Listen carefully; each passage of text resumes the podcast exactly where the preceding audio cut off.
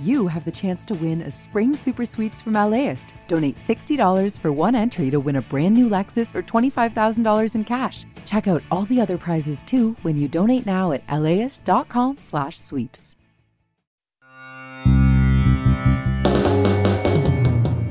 From 89.3 KPCC and kpcc.org, this is the final take two. I'm E. Martinez. Before we start, thank you very much for listening and thanks for trusting us with your time for the last nine years. All right, let's jump right on in on State of Affairs. That's our weekly dive into California's politics pool. You know, when I was a kid, I used to have a Swiss Army knife. Now, I never actually used its 33 different functions because, you know, it's just more of a cool thing to hold in my hand and then show it off to my friends. Now, an AK 47 really only has one function, a deadly one, but a judge has ruled that if a Californian wants to buy one, hold it in their hands, and show it off to their friends, they can now. Last week, U.S. District Judge Roger Benitez overturned California's three decades old assault weapons ban, along the way, comparing the AK with a Swiss Army knife as a way to illustrate the assault weapon's versatility. Yesterday, the state appealed. For more, let's go to uh, Zach Courser, director of the Policy Lab at Claremont McKenna College. Zach, welcome. I just bought the Take Two mug. Hey. Did you really? Good, good. I'll sign it for you. How about that? It'll, it'll cheapen it, but you know I'll, you'll have my signature. Uh, and Marisa Lagos, political correspondent for KQED and co-host of the podcast Political Breakdown. Marisa, welcome back to you as well. Always good to be here, and I'm waiting for my mug in the mail, guys.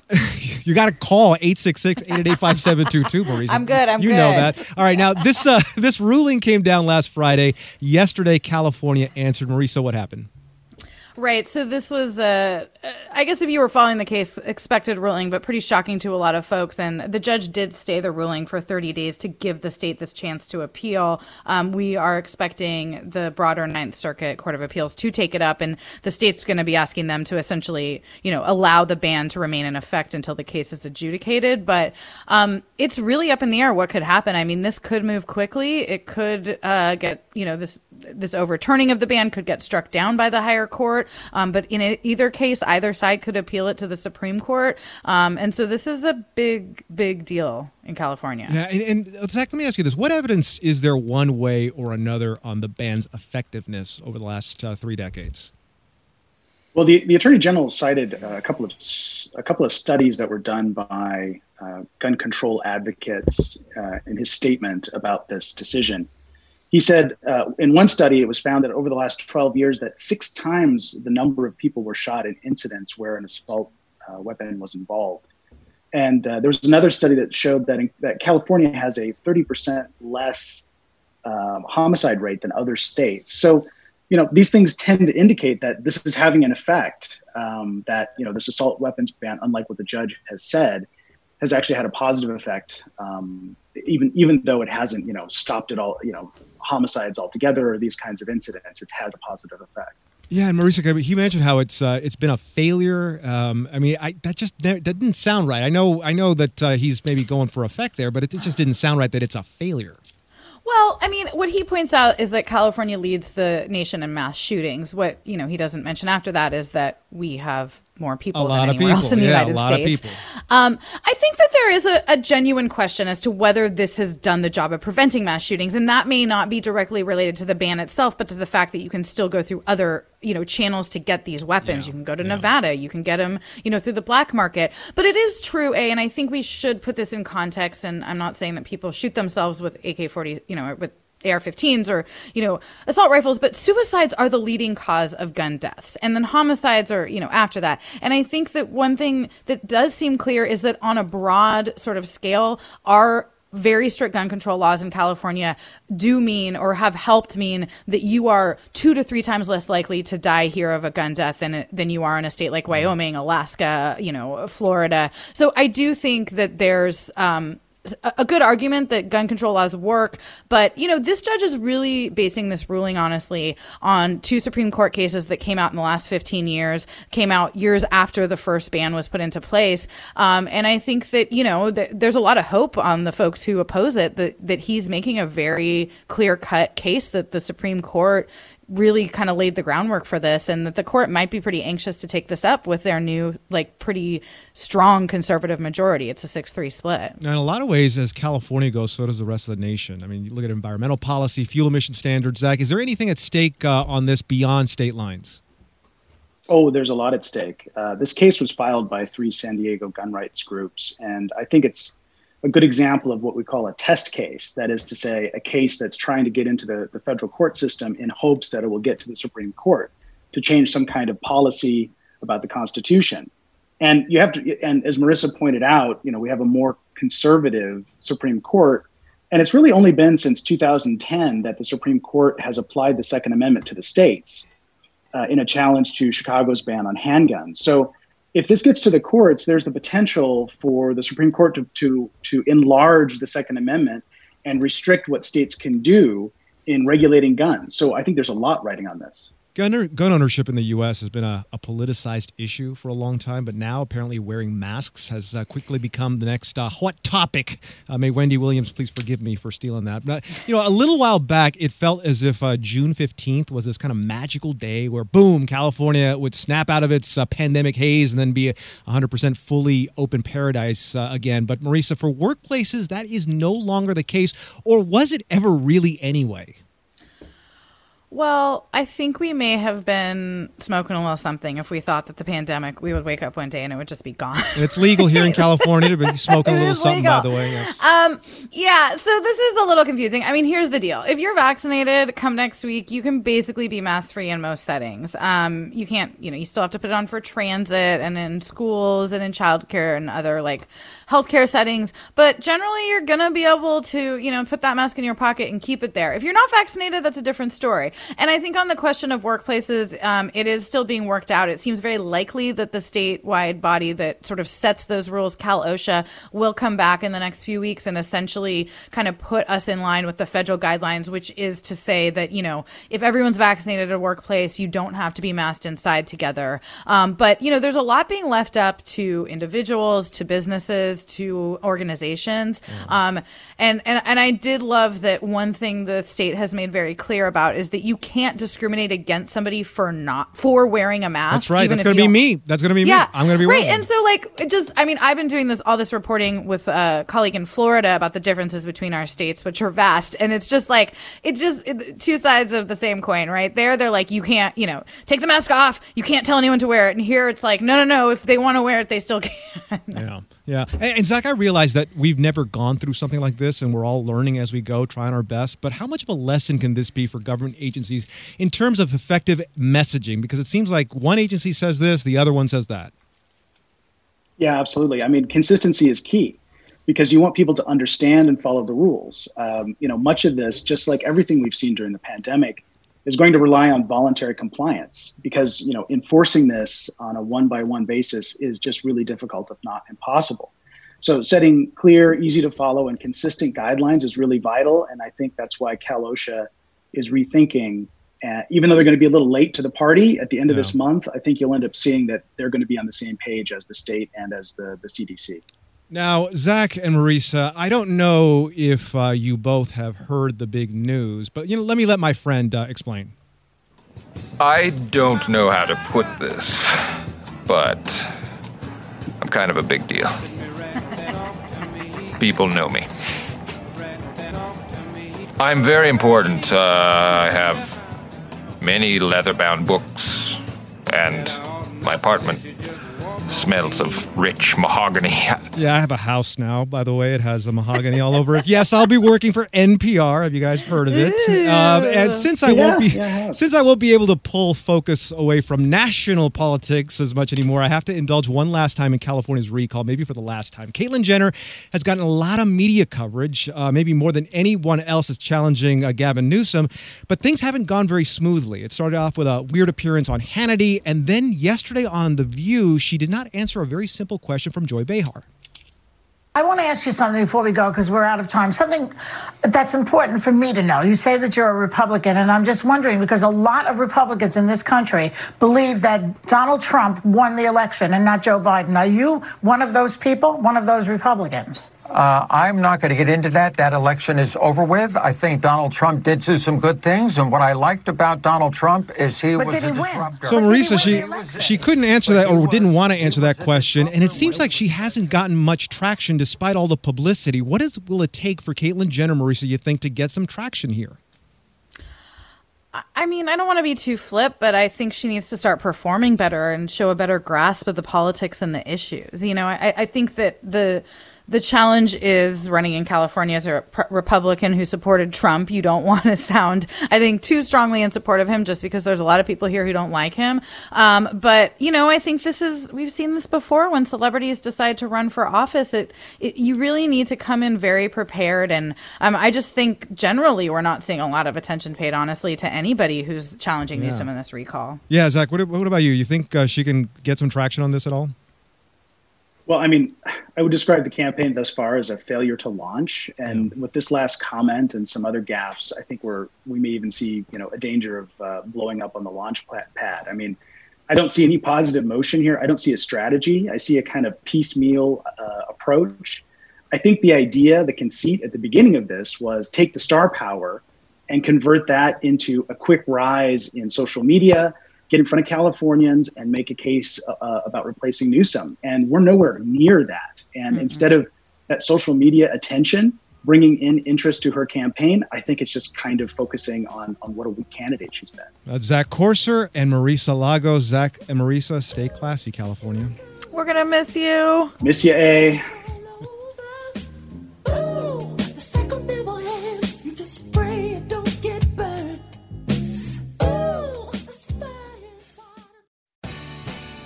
The LAist Spring Super Sweeps is happening now. You can win amazing prizes while supporting your source for local fact based journalism. One lucky grand prize winner will get to choose a brand new Lexus or $25,000 in cash. Other prizes include an electric bike from Juice Bikes and $1,000 gas gift cards. Your donation of $60 gets you one entry to win, and the more you give, the more entries you get. Donate now at LAist.com slash sweeps.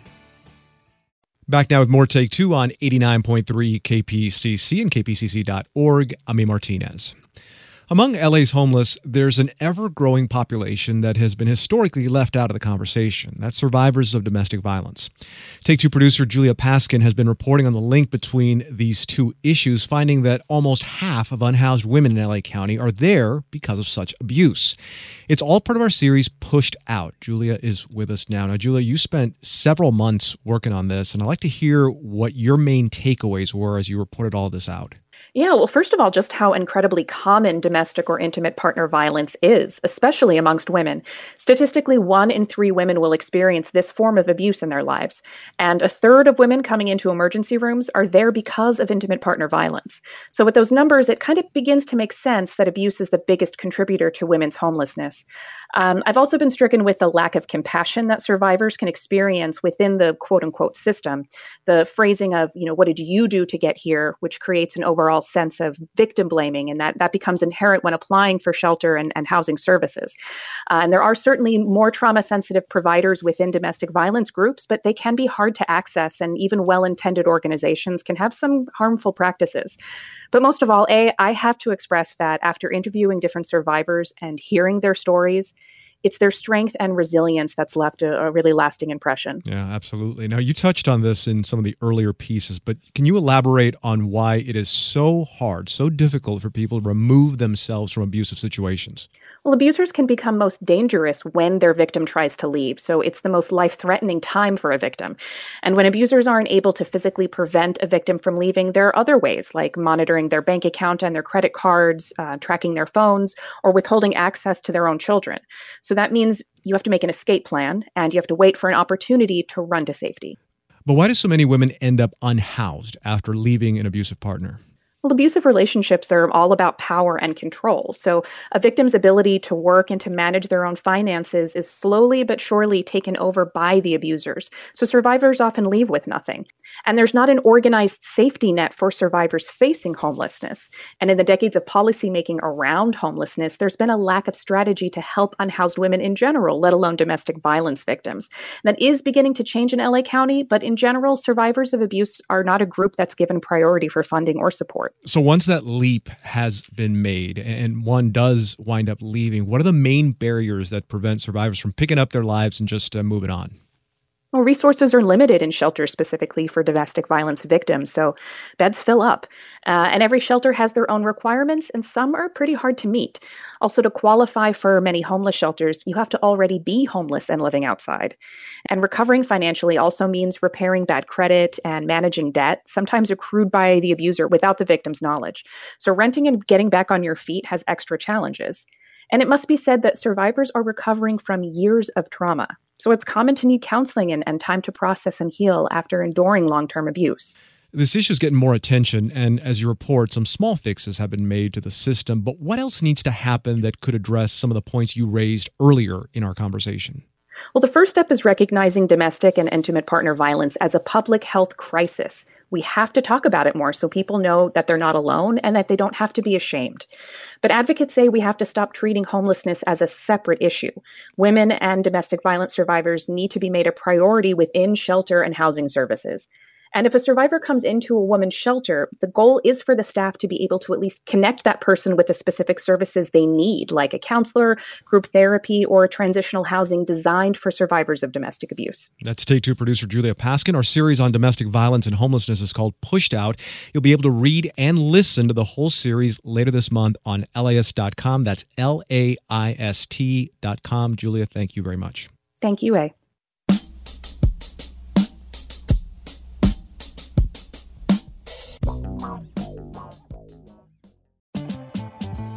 LAist has a new live event series with the James Beard Foundation. We Are Where We Eat will go behind the scenes of some of your favorite LA restaurants to find out how and why they do what they do. I'm Austin Cross. Join me for the first event where we'll explore how restaurants help make a neighborhood and we'll all have something delicious to eat afterwards. It's May 22nd at the Crawford. Get your tickets now at laist.com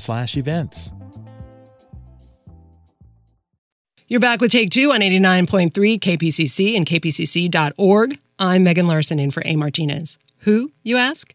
I'm the senior producer of this operation and the voice, for better or worse, in A. Martinez's ear for eight years. On this very last day of the show, we want to pay tribute to our quirky, comic book loving, butterfly fearing, supportive, loyal, warm, hardworking host who is friendly, not social, loves food but doesn't eat with his hands, adores his grandkids, in case you couldn't tell, and is probably the most beloved person to ever walk the halls of KPCC. We will miss you, but are thrilled we will continue to hear you every day on Morning Edition. Without further ado, George, this is your public radio life. It's Steve Proffitt. I remember you, A, and uh, when you first came on the scene, there was probably no greater skeptic than me.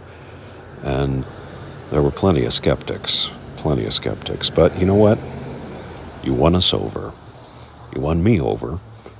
You know, it wasn't just your your tenacity, your determination, or your talent. A, it was your big old heart. Because you're just a great human being. Hey, hey, Stoltze here. We talked cops, we talked crime. We talked the sheriff, we talked the chief. But let's talk about the real reason you're leaving. A few years ago, I challenged you to a race from Pasadena to KPCC's downtown bureau, my Ford Fusion against your Shelby GT500 Mustang. You quivered, you shirked, and now you're running, tail between your tailpipes. Well, the stakes are higher now with a national audience, so now it's NPR West to the Santa Monica Pier. I'm sure you're up for the challenge. Good luck, my friend. Marisa, Eric Garcetti may have 99 problems in LA, but water ain't one. Uh, water, though, is a problem for Gavin Newsom in Northern California. What did he have to do uh, on water this week? Yeah, it's a little kind of head spinning as somebody who grew up in Southern California that we're having bigger problems in Mendocino and Sonoma counties than, you know, the desert that is Southern California. But that's because of. Hey, A, it's Marisa Lagos from KQED. I'm going to miss you on Fridays. You were always the beginning of my weekend. And I just want to note that for the national audience, maybe tone down the sports metaphors just a little bit. All right? Can't wait to hear you on NPR. This is Jack Pitney at Claremont McKenna College. I was trying to think of uh, great A. Martinez bloopers, and I couldn't think of one. And it occurred to me why I couldn't think of any. Before the pandemic, I would drive into Pasadena to do the program in studio. So I got to spend a few minutes with A before the program started. And what I saw is something that wasn't evident on the radio his intense preparation and concentration. A is a consummate professional. One more thing, Governor. Last thing. Heading into this pandemic, California had a, a big reserve, a rainy day fund. Do you anticipate that being depleted as the state spends to help people recover, both physically and financially, from this? Uh, can, can anything be done to preserve some of it? No. Uh, period. No, that won't happen. I'm Austin Cross, host of Early All Things Considered and former Take Two producer. One time, many moons ago, I was taping an interview with A and Gustavo Dudamel with the LA Phil. And I realized after the interview that I didn't actually record Dudamel's voice.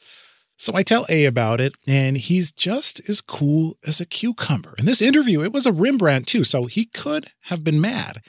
And that's just how A. Martinez rolls. He understood that we're all human, just trying to make great radio together. I mean, mistakes happen. And to this day, he still busts my chops about it. we'll miss you, A. And Gustavo Dudamel, if you're out there, sorry about that. Hey, A. Man, what can I say? We have so many good memories in such a short amount of time. Together, we talked to teachers, high school students, nurses, doctors, actors, immigration lawyers, and so many other thoughtful, inspiring people. I learned so much from you last year just from hearing how you pitch ideas, carry yourself, and treat people. You always made me feel important, like my ideas mattered just as much as anyone else's on the team. But this isn't even about me or even about California because the immigrant story is the American story. How do you see the travel ban fitting into a larger immigration strategy of the Trump administration? I think it fits into a larger policy that displays an anti immigrant agenda. Hey there, A. Remember me? Kyle Stokes is the biggest Minnesota Twins fan in Los Angeles. Coach He's also I will get back to that piece of tape in just a second because in my mind the two most memorable moments we shared on the air together actually do have to do with sports. There was of course that Sunday afternoon that we spent in the studio together covering the breaking news of Kobe Bryant's helicopter going down. Yeah, I had asked earlier I put yeah. A on the spot for number 8 and number 24. Why did he change the I number? I couldn't remember the name of the player. So when he was a rookie in You were so like poised and you were just a like a generous on-air partner which is completely unsurprising. That's just how you are on the radio. You're a great co-host. And uh, that actually kind of brings me back to the first piece of tape that i shared which comes from a, the driest newsiest segment. It was like about the new education secretary back in february of 2017 is she going to be on the issue of school choice? Kyle stokes is the biggest minnesota twins fan in los angeles. Go he's Twins. also kpcc's education reporter. Kyle thanks. You bet I was totally surprised when this happened, but I was genuinely touched. I mean, at the time, I had only been working at KPCC for about a year, and we didn't know that much about each other. But you did know this one thing about me, and that's that I loved the Minnesota Twins. And you brought that into the work that we do because you love imbuing the radio that you do with a sense of fun. And you're just an empathetic person. You see people. So, congratulations, A. And while you're up there in the big leagues, don't forget those of us who root for the mid market teams. This is Fiona Ng. And yeah, this is Fiona Ng. Come on. So, I worked with A. Martinez a few times, and it was him hosting or co hosting one of the live broadcast specials that I was producing. I squawked over to him and just basically thanked him for being always so easy to work with. And in his super nice guy way, he told me, hey man, he never thought that you need to be a jerk in order to do your job. Something something to that effect. And as somebody who is always a little bit of a jerk, I remember that very vividly and have taken those wise words to heart. A, you and I started at Take Two at literally the same time.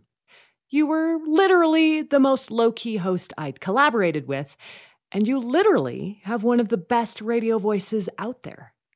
I literally loved your sense of humor, even as I cut the word literally out of all of your scripts. I'm literally so proud to have been your editor and to have worked with you, and I wish you all the best on Morning Edition. And Marvel's got uh, Guardians of the Galaxy coming into theaters next month. You think Comic Con fans will help uh, continue Marvel's string of box office domination? I, I think so. You know, it's a tough thing to say though, because this is Marvel's most ambitious project yet. Hi, this is LAist arts and entertainment journalist Mike Roe. I saw this desk across the office with flash action figures on it, and more and more of them kept showing up. They kept multiplying. I, I would peek over, but as a huge comic book fan myself, I wanted to go get a closer look.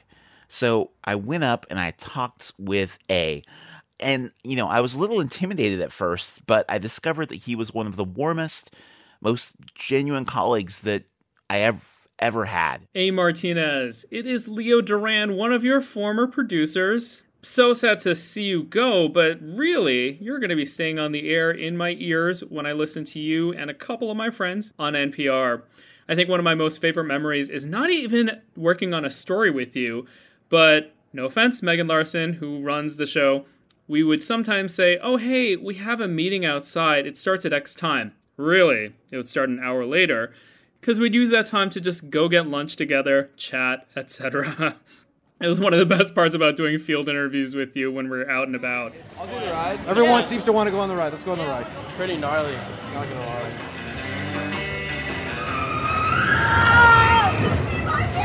triple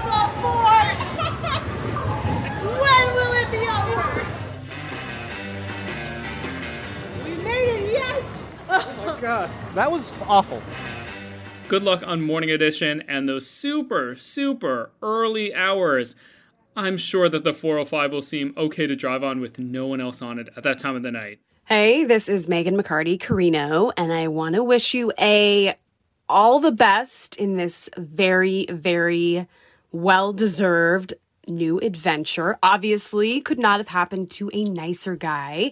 So nice, I might never have even like yelled at you, which is quite an achievement. Hey, A, it's Jacob. It's too bad you're leaving because I finally got around to cutting the best interview that you have ever done. It was about marathons with uh, that marathon runner. But, you know, I, I, guess I'll have to put it back on the shelf uh, for another seven years or potentially send it over to NPR. Maybe they could book him, you know. I don't know. We'll see. But uh, hopefully NPR doesn't make you eat as many weird things as, as I did. We've got a, a, a big glass. You put some chocolate in it and the tequila mixed yeah, in there. A shot or a shot or two of tequila, depending on you want to double, and uh, and then we go over to, in this case, the the sheep, and uh, get that hot milk. Let me understand something. We're going to an actual animal. Please welcome the wickedly talented one and only Adele Dazeem. Hey, A, it's John Frame of the Horn here. I know that happened once, and then it happened again. you couldn't make it stop. But in the world of live screw ups, I think it was pretty minor. Isn't that right, Martinez A? My name is Lori Galarreta. I was a producer for Take Two from 2016 to 2019. A Martinez, I can't even begin to put into words like what an awesome, talented, smart, down to earth person you are. So I'm not even going to try.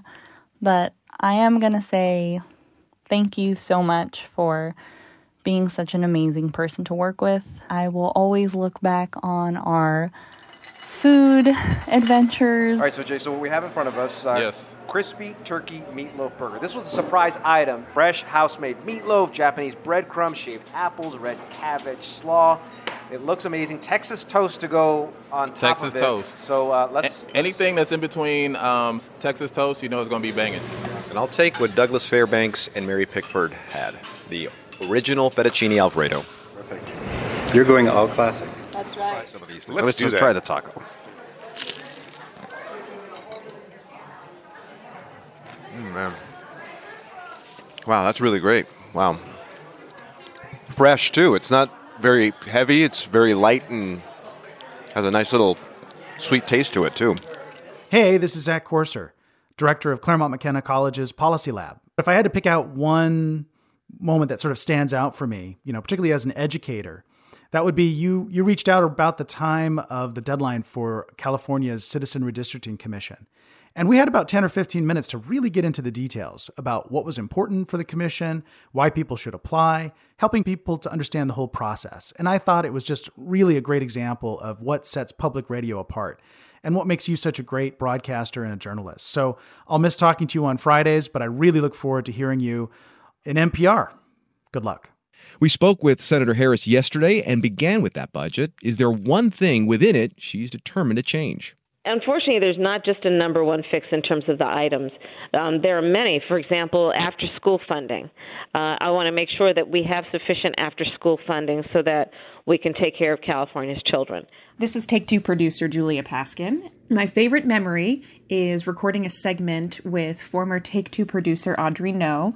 And uh, it was a story about a crazy offer to fly New York City pizza to LA, which somehow led us having A. Martinez an extremely polite person cold call New York City pizzerias asking them to deliver to us in LA. And like the first two places just like hung up on him. Uh, but he was such a good sport through all of it because that's just the kind of guy he is. Uh, but A is also the nicest guy. So it felt pretty bad forcing him to get cursed out by a stranger in Staten Island. Uh, but just like A, he left the swearing pizza guy on the phone laughing because he's just a sweetheart. Village Maria, pick up a delivery. Delivery. Okay, and what's the address? It's Los Angeles. Huh? Los Angeles, California? Okay, so you you want us to deliver to Los Angeles? Yeah, yeah. Can you do that? No, bro, we're in New York. There's no way you could get your pizza out to LA? Yeah, yeah, sure, no problem. I'll put it in a box, I'll dry freeze it, and I'll send it right to you, all right? Yo, Mike, this guy wants us to deliver pizza to California. And Well, that's a wrap. It's Larson again. We're going to miss you. But to borrow a line from former contributor Andy Kamenetzky, who sadly had to be cut from this tribute because of time, we know you'll knock it out of the park.